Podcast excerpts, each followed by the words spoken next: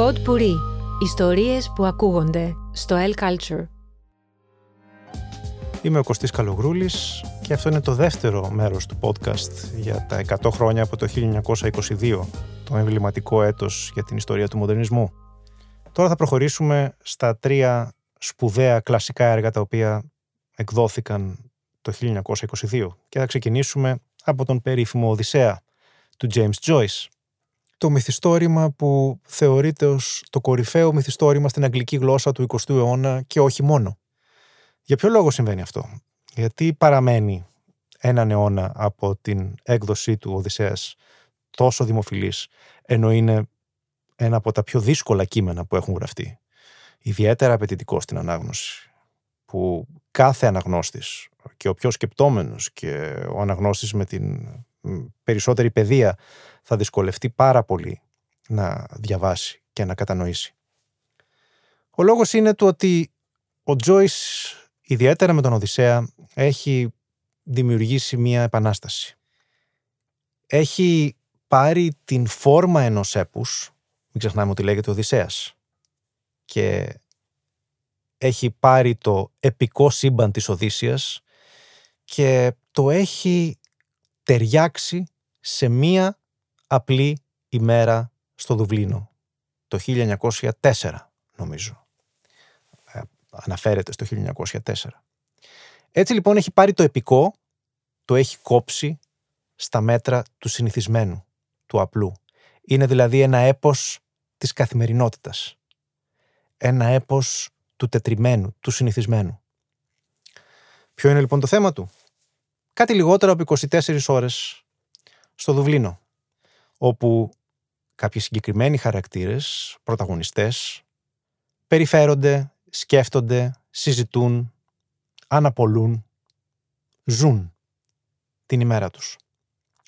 Υπάρχουν βεβαίως αναλογίες. Ο περίφημος Οδυσσέας είναι ο Λέοπολ Μπλουμ, ένας εβραϊκής καταγωγής έμπορος. Ο τηλέμαχος είναι ο Στίβεν Ντένταλους, αν και δεν είναι γιος του Μπλουμ, καμία σχέση. Ο Στίβεν Ντένταλους είναι ένα alter ego του ίδιου του Τζόις. Τον είχαμε συναντήσει και στο πορτρέτο του καλλιτέχνη σε νεαρή ηλικία από το 1914, 13-14, αν δεν με τα μνήμη μου. και είναι ο ίδιος ο Τζόις ουσιαστικά ως νεαρός φέρελπης συγγραφέας. Έχουμε την ίδια την Πινελόπη, που είναι η Μόλι Μπλουμ, η σύζυγος του Λέοπολντ, η οποία καθόλου πιστή δεν του είναι. Το αντίθετο. Έχουμε λοιπόν αυτό το λιγότερο από 24ωρο. Και αυτό το λιγότερο από 24ωρο είναι το απόγειο του συνηθισμένου και του καθημερινού. Ενώ έχουμε αναρρύθμιτες φιλολογικές και λογοτεχνικές αναφορές, έχουμε τη χρήση της συνειδησιακής ροής, αυτό που μπορώ να πω ώστε να καταλάβει κάποιος λίγο καλύτερα τι προσπάθησε να πετύχει και πέτυχε σε πολύ μεγάλο βαθμό ο Τζόις είναι το εξής. Έως τότε είχαμε ακόμα τον ρεαλισμό σαν κυρίαρχο λογοτεχνικό ρεύμα. Έτσι. Με πολλές διαφοροποιήσεις ενδεχομένως και παραλλαγές, αλλά ακόμα επικρατούσε ο ρεαλισμός μέχρι τις αρχές του 20ου αιώνα. Τι σημαίνει αυτό όμως; Σκεφτείτε πώς περάσατε τη μέρα σας. Αν κάποιος σας ρωτήσει πώς πέρασες τη μέρα σου, θα καθίσεις να του αφηγηθείς έτσι όπως εσύ αντιλαμβάνεσαι πώς πέρασες τη μέρα σου. Όμως αυτό που πραγματικά θα κάνεις είναι ότι θα πατήσεις πάνω σε μια νόρμα, σε μια σύμβαση. Δηλαδή θα αφηγηθείς στον άλλον αυτό που πιστεύεις ότι εκείνος περιμένει να ακούσει για τη μέρα σου. Θα κάνεις δηλαδή εσύ τη δικιά σου επιμέλεια, τη δικιά σου λογοκρισία, το δικό σου μοντάζ θα αφαιρέσεις τα τμήματα που θεωρείς ότι δεν έχουν σημασία και μετά θα αφηγηθείς σε μια χρονολογική, γραμμική σειρά. Σωστά; Όμως αυτό είναι μια σύμβαση. Στην πραγματικότητα, ο τρόπος που αντιλαμβανόμαστε την καθημερινότητα δεν είναι αυτός. Στην πραγματικότητα, οι άνθρωποι σκέφτονται αναρρύθμιτα πράγματα κάνουν συνειρμούς οι οποίοι δεν βασίζονται στη λογική. Εξαρτώνται από εξωτερικά ερεθίσματα, σκέψεις, φοβίες, αναπολύσεις, μνήμες, λέξεις οι οποίες φαινομενικά δεν έχουν καμία σχέση με οτιδήποτε άλλο και βεβαίως δεν ακολουθούν καθαρά χρονική αλληλουχία οι σκέψεις τους. Έτσι δεν είναι; Τους έρχονται άσχετα πράγματα. Επίσης, είναι βέβαιο το ότι κανένας δεν θα αναφερθεί σε βιολογικές του λειτουργίες. Μέχρι τον Joyce δεν υπήρχε ποτέ αναφορά, ουσιαστική αναφορά, σε βιολογικές λειτουργίες. Ο Joyce τις έβαλε και αυτές στην εξίσωση.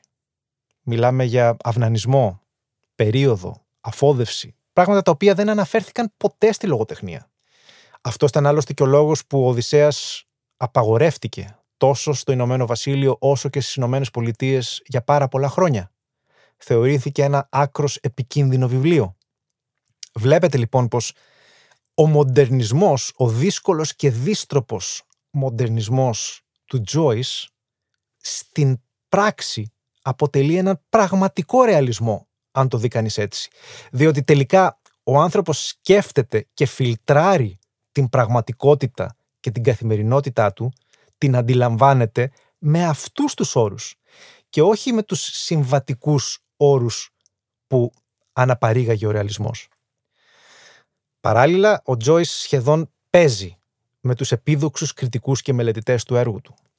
Είναι ένα έργο αναρρύθμιτων αναφορών, πάρα πολύ πυκνό, πάρα πολύ δύσκολο να βγάλεις άκρη με τους παραλληλισμούς που κάνει με την Οδύσσια και είναι σαν να ήξερε ο Τζόις ότι θα είναι ένα έργο που θα μελετάτε για δεκαετίες, για αιώνες, για πάντα. Ότι οι άνθρωποι θα αφιερώσουν την καριέρα τους στο να το εξετάζουν ενδονυχιστικά.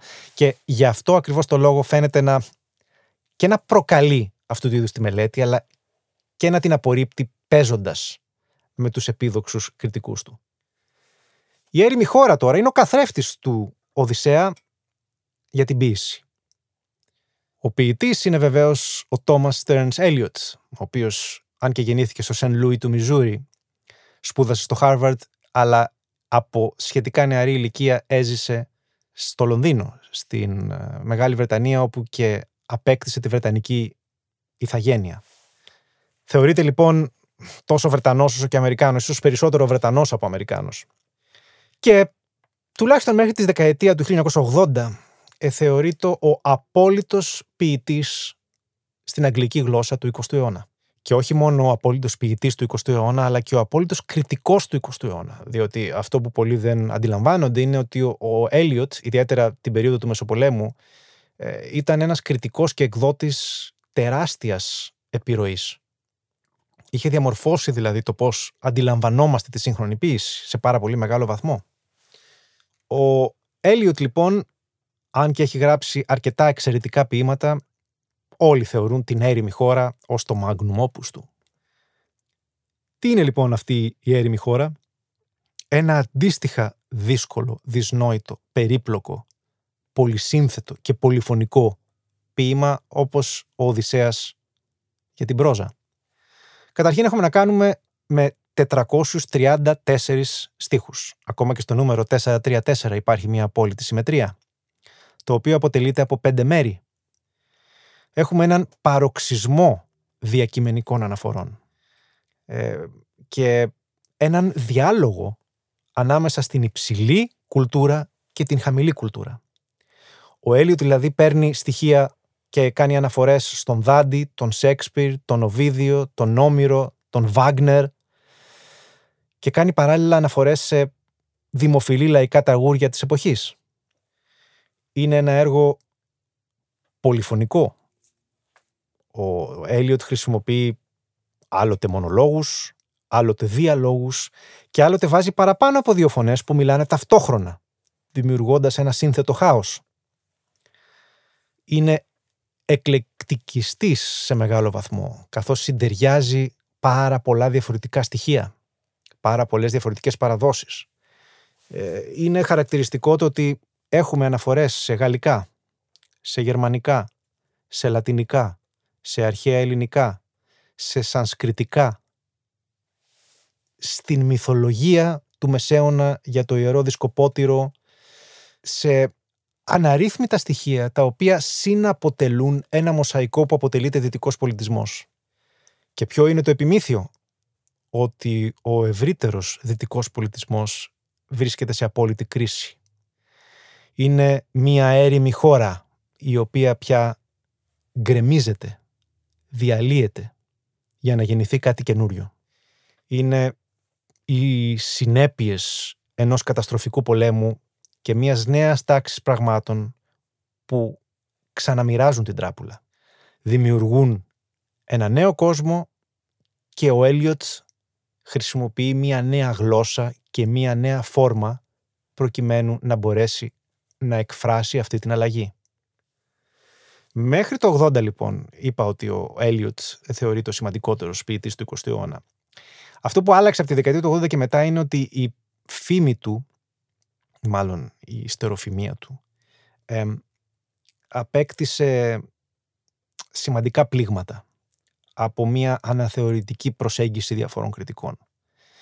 Προβλήθηκαν διάφορα στοιχεία της προσωπικότητάς του και των πεπιθήσεών του, τα οποία ε, θεωρήθηκαν και ήταν ως ένα βαθμό αντισημιτικά, υπερσυντηρητικά ε, και η κριτική του θεωρήθηκε ε, παροχημένη ως ένα βαθμό οπότε υπήρξε μια κάποια μετατόπιση από τη δεκαετία του 80 και μετά.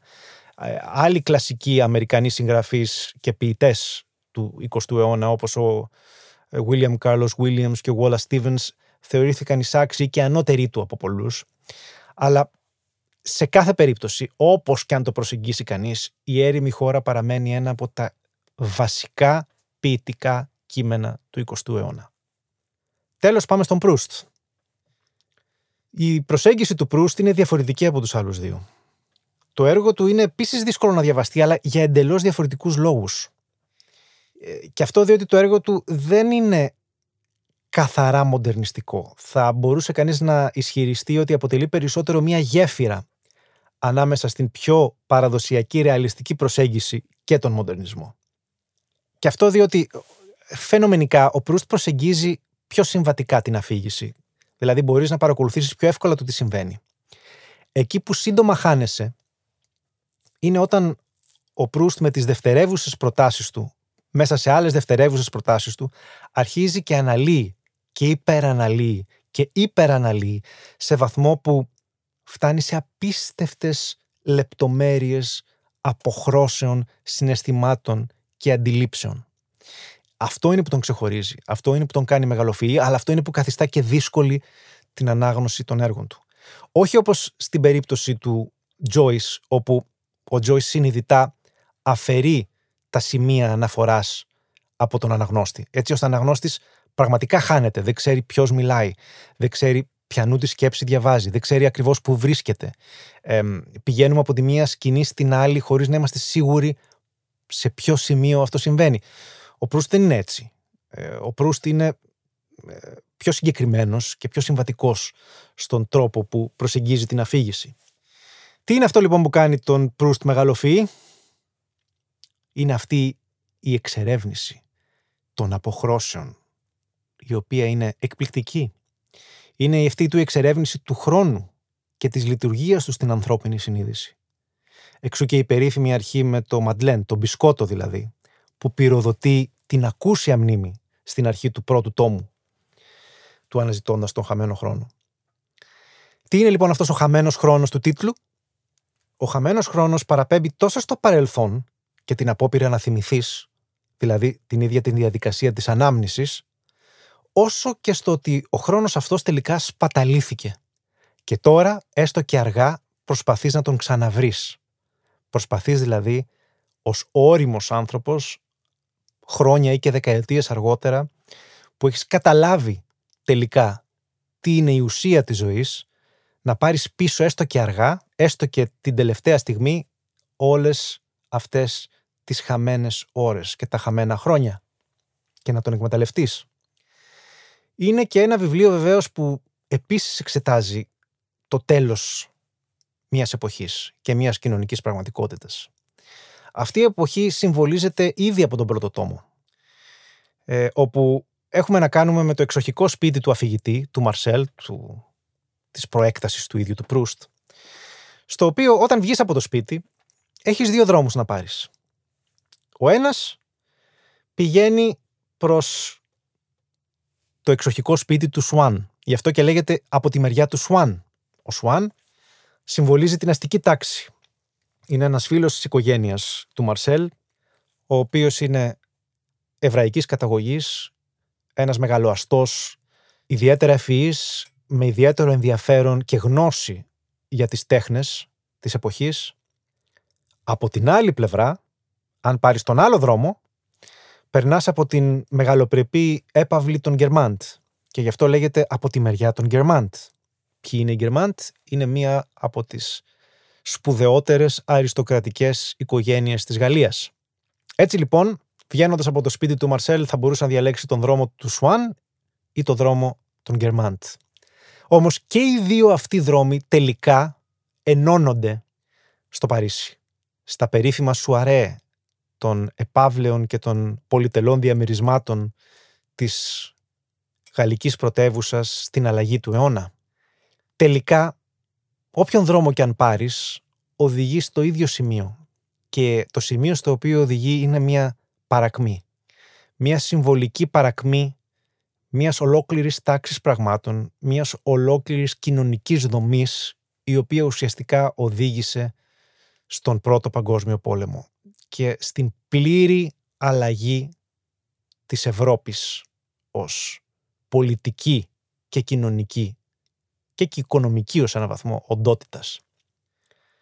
Η αισθητική εμπειρία για τον Προύστ ήταν καίρια. Είχε επηρεαστεί πολύ από τις θεωρίες περί αισθητικής και φιλοσοφίας της τέχνης του Βρετανού Τζον Ράσκιν. Και πράγματι, όποιος διαβάσει έστω και έναν από τους τόμους του αναζητώντας το χαμένο χρόνο, θα δει εκτεταμένες αναφορές σε ζωγραφικούς πίνακες, σε λογοτεχνικά έργα, σε σονάτες. Ε, είναι η αντίληψη που πηγάζει από την τέχνη και η τέχνη πώς εκφράζει κάθε γεγονός, κάθε εξέλιξη μέσα από αυτά τα αισθητικά κριτήρια.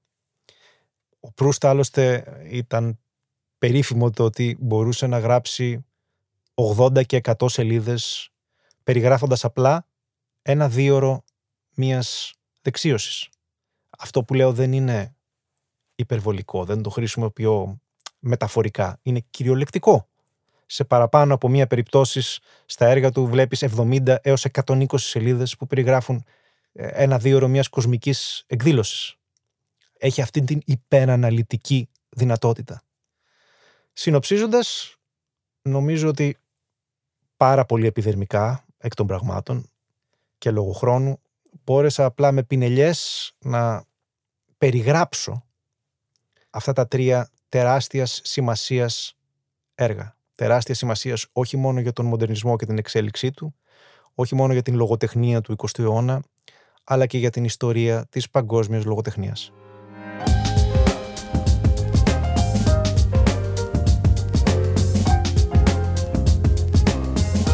Pod Puri. Ιστορίες που ακούγονται στο El Culture.